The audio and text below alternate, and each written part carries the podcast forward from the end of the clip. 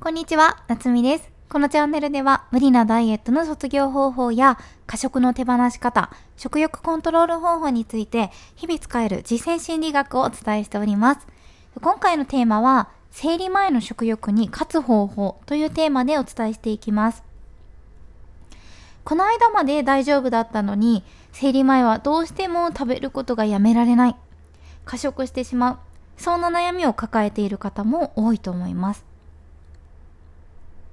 私もですね、生理前の食欲になかなか勝つことができなかったですし、食べてしまうために自分を責めていたんですね。でそうすることによって自信がなくなって自分をどんどん嫌いになっていくんですよね。ですが、なぜ生理前に食欲が増えるのか、理由をきちんと知ってできることをやっていくことで、生理前でも地獄に落ちたように落ち込むということがなくなっていったんです。では、なぜ生理前は食欲が増えるのか。あの、理由をね、お伝えしていきたいんですけれども、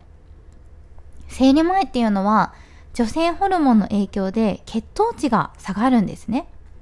でその結果、甘いものやエネルギーが手っ取り早く取れる高カロリーな食べ物が無性に食べたいと感じる方が多いんですね。そして生理前は妊娠に備えて脂肪や栄養、水分などを体に蓄えようとするので食欲がアップするんです。その他にも生理前に精神的にイライラすることがきっかけで癒すために食で満たすというように生理前に食べたくなるという方はとっても多いんですね。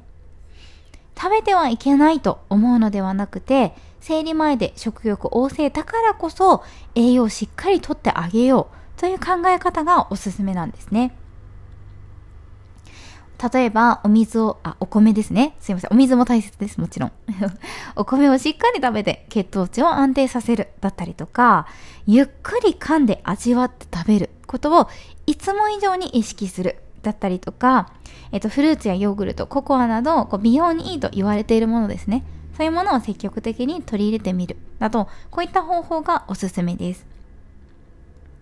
あとは、ストレスから食べてしまう方っていうのも多くて、あの食べるという症状を無理に抑えるのではなくて、ストレスに意識を向けることが大切になってきます。